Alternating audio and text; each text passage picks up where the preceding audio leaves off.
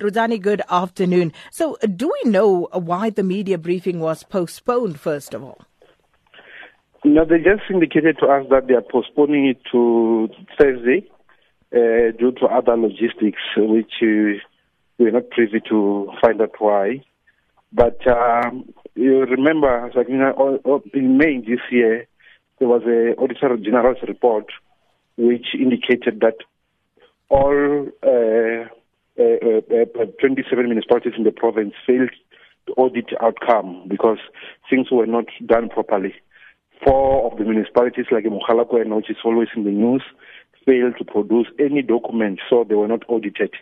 So that's how the situation is there in the province, that there are municipalities which even failed to pay their, their, their, their, their employees, their service providers who are also not getting their payments in time.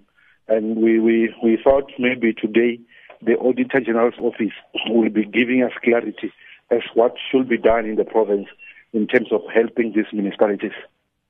And then, uh, Rudzani, so it has been postponed until Thursday, but what was the exact purpose of today's media briefing?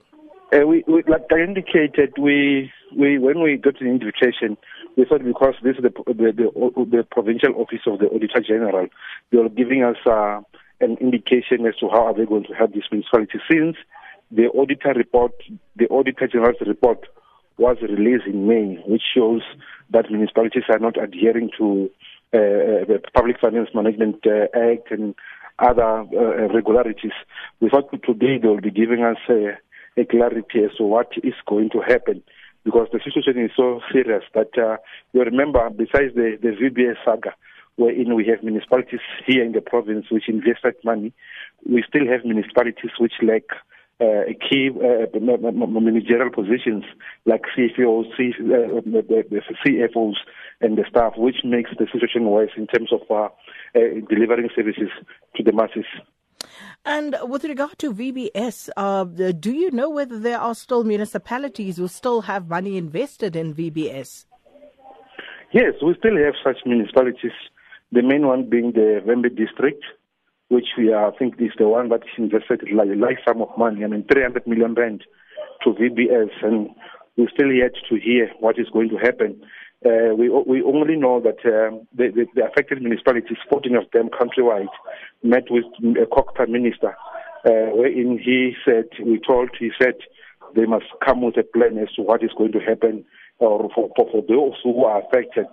We don't know whether the affected means the officials or politicians. How are they going to to to to, to uh, to pay or to to do something about the problem because it can't just be business as usual. You will recall we, two weeks back, uh, or last week, we had a provincial conference in the province wherein uh, the mayor of uh, district, who's, who's uh, Florence Radzilani, was elected the deputy, secretary, the deputy chairperson of the province of the African National Congress, which means maybe in, the near future we might see her being promoted to the position of an MEC. And this is the mayor who is from the very municipalities which is also affected in this uh, debacle of the VBS.